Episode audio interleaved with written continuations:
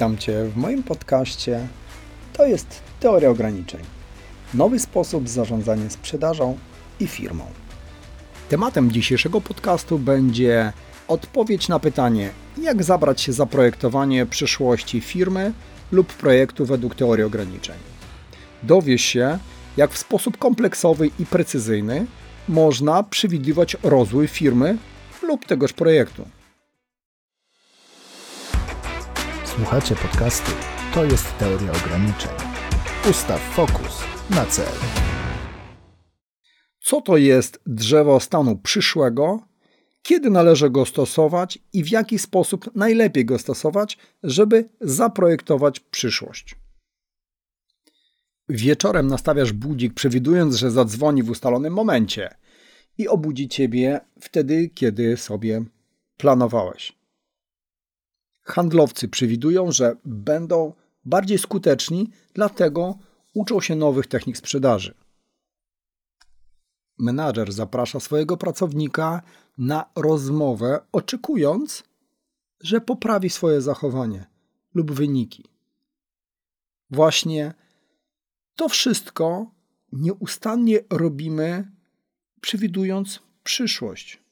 Czyli oczekujemy jakichś innych wyników, które można już dzisiaj w jakiś sposób zaprojektować. W większości przypadków nie uwzględniamy szczegółów, czyli nie robimy naszego projektowania kompleksowo. Posłuszmy się przykładem.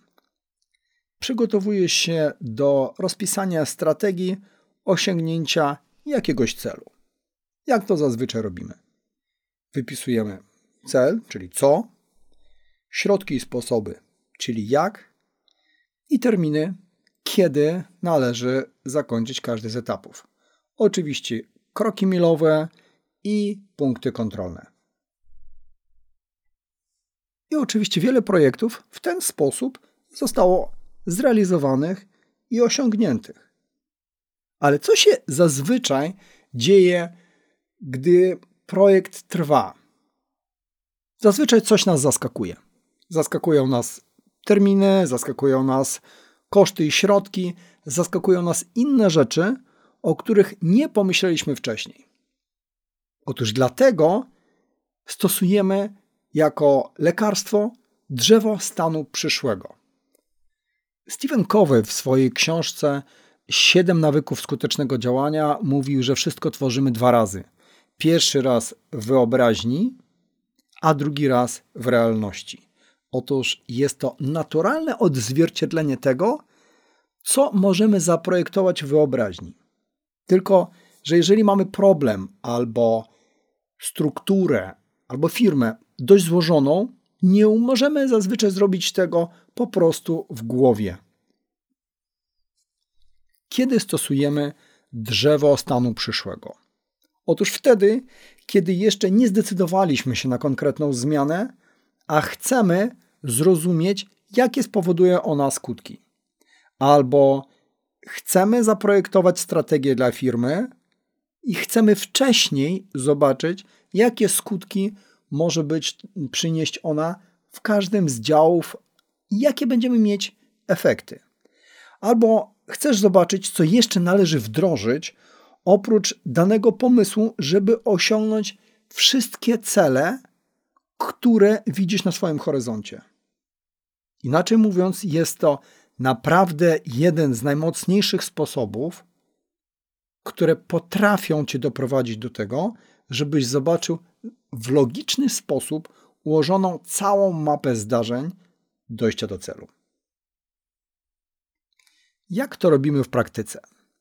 Jeżeli y, odsłuchałeś wcześniejszego odcinka podcastu o drzewie stanu obecnego, to z pewnością pamiętasz o tym, że zapisujemy na żółtych karteczkach albo pomysły, albo już to, co zostało wdrożone, albo niepożądane efekty.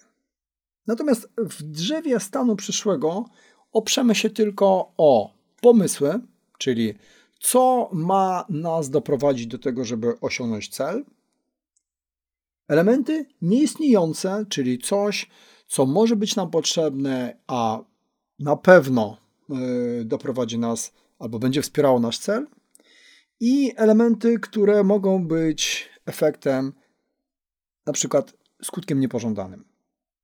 Te wszystkie elementy wypisujemy każdy na oddzielnej karteczce.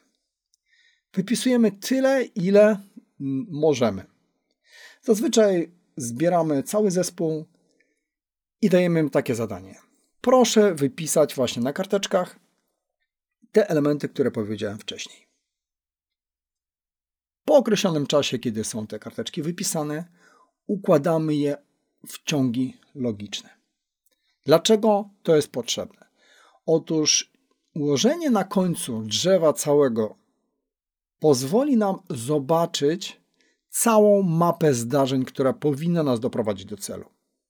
Mało tego, że pokaże też nielogiczne albo nieefektywne sposoby dojścia do tego celu, albo rzeczy niepotrzebne.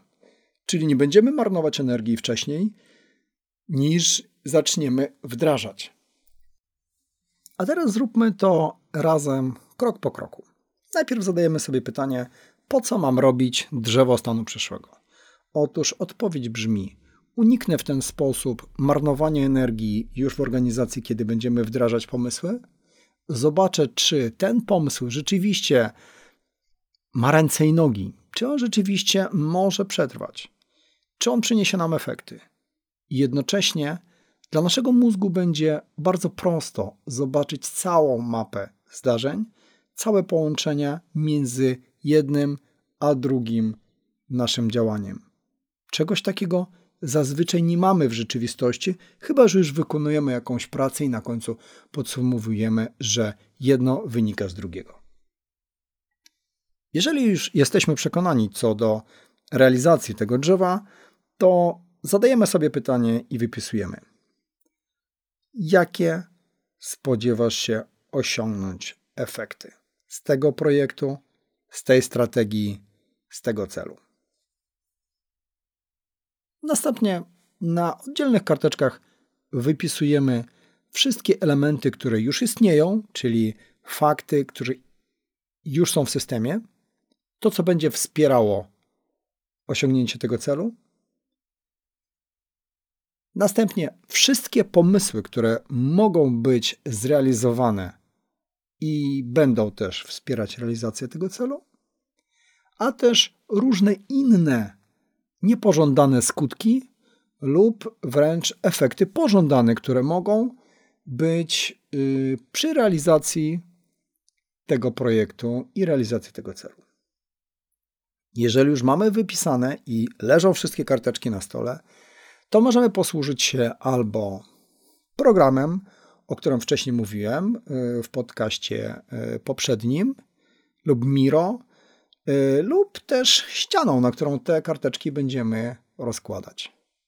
Jeżeli zdecydowaliśmy się, załóżmy, na przylepianie do ściany tych karteczek, to układamy je w następujący sposób. Główny cel na samej górze. I teraz uwaga. Układamy kolejne elementy tego drzewa w taki sposób, odpowiadając na pytanie, jeżeli to. Jeżeli takie, takie działanie, to i górna karteczka. Jeżeli na dole przyklejamy y, poniżej karteczkę, to mówimy, jeżeli ta dolna karteczka, to górna karteczka. Czyli przyczyną tego, co napisaliśmy na górze, jest zdanie lub fakt opisany na dole. I tak dalej, i tak dalej.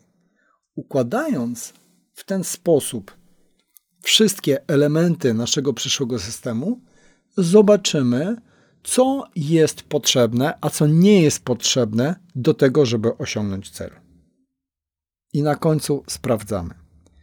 Każdy fakt powinien być sprawdzony, jeżeli to.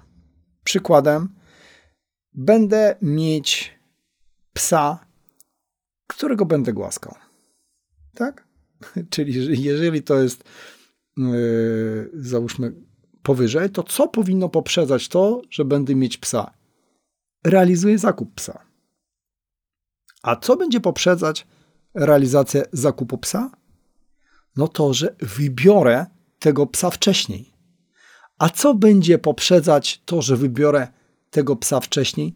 No zastanowię się, jakie powody i jakie potrzeby mojej rodziny muszą być uwzględnione, żeby tego psa kupić. Jeżeli drzewo już jest ułożone, to najlepiej po sprawdzeniu odłożyć go do jutra.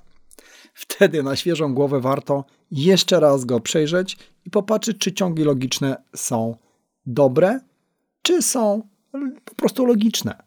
Czy one rzeczywiście mają oparcie w rzeczywistości i mogą nam posłużyć do osiągnięcia celu. Następnie warto z całego drzewa wybrać pierwsze obszary, które będą kluczowe do rozwinięcia, czyli te miejsca, z których zaczynamy wdrażać naszą strategię. Bonusem takiego zrealizowanego drzewa stanu przyszłego jest to, że możemy pokazać go całemu zespołowi, całej firmie.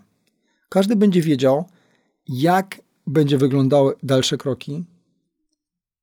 Zmiany nie będą aż tak straszne, nie będą zagrożeniem dla pracowników, a też jasno będzie widać, dlaczego zajmujemy się właśnie tym obszarem, dlaczego z niego zaczynamy i dlaczego kolejnym obszarem jest ten, ten i tamten.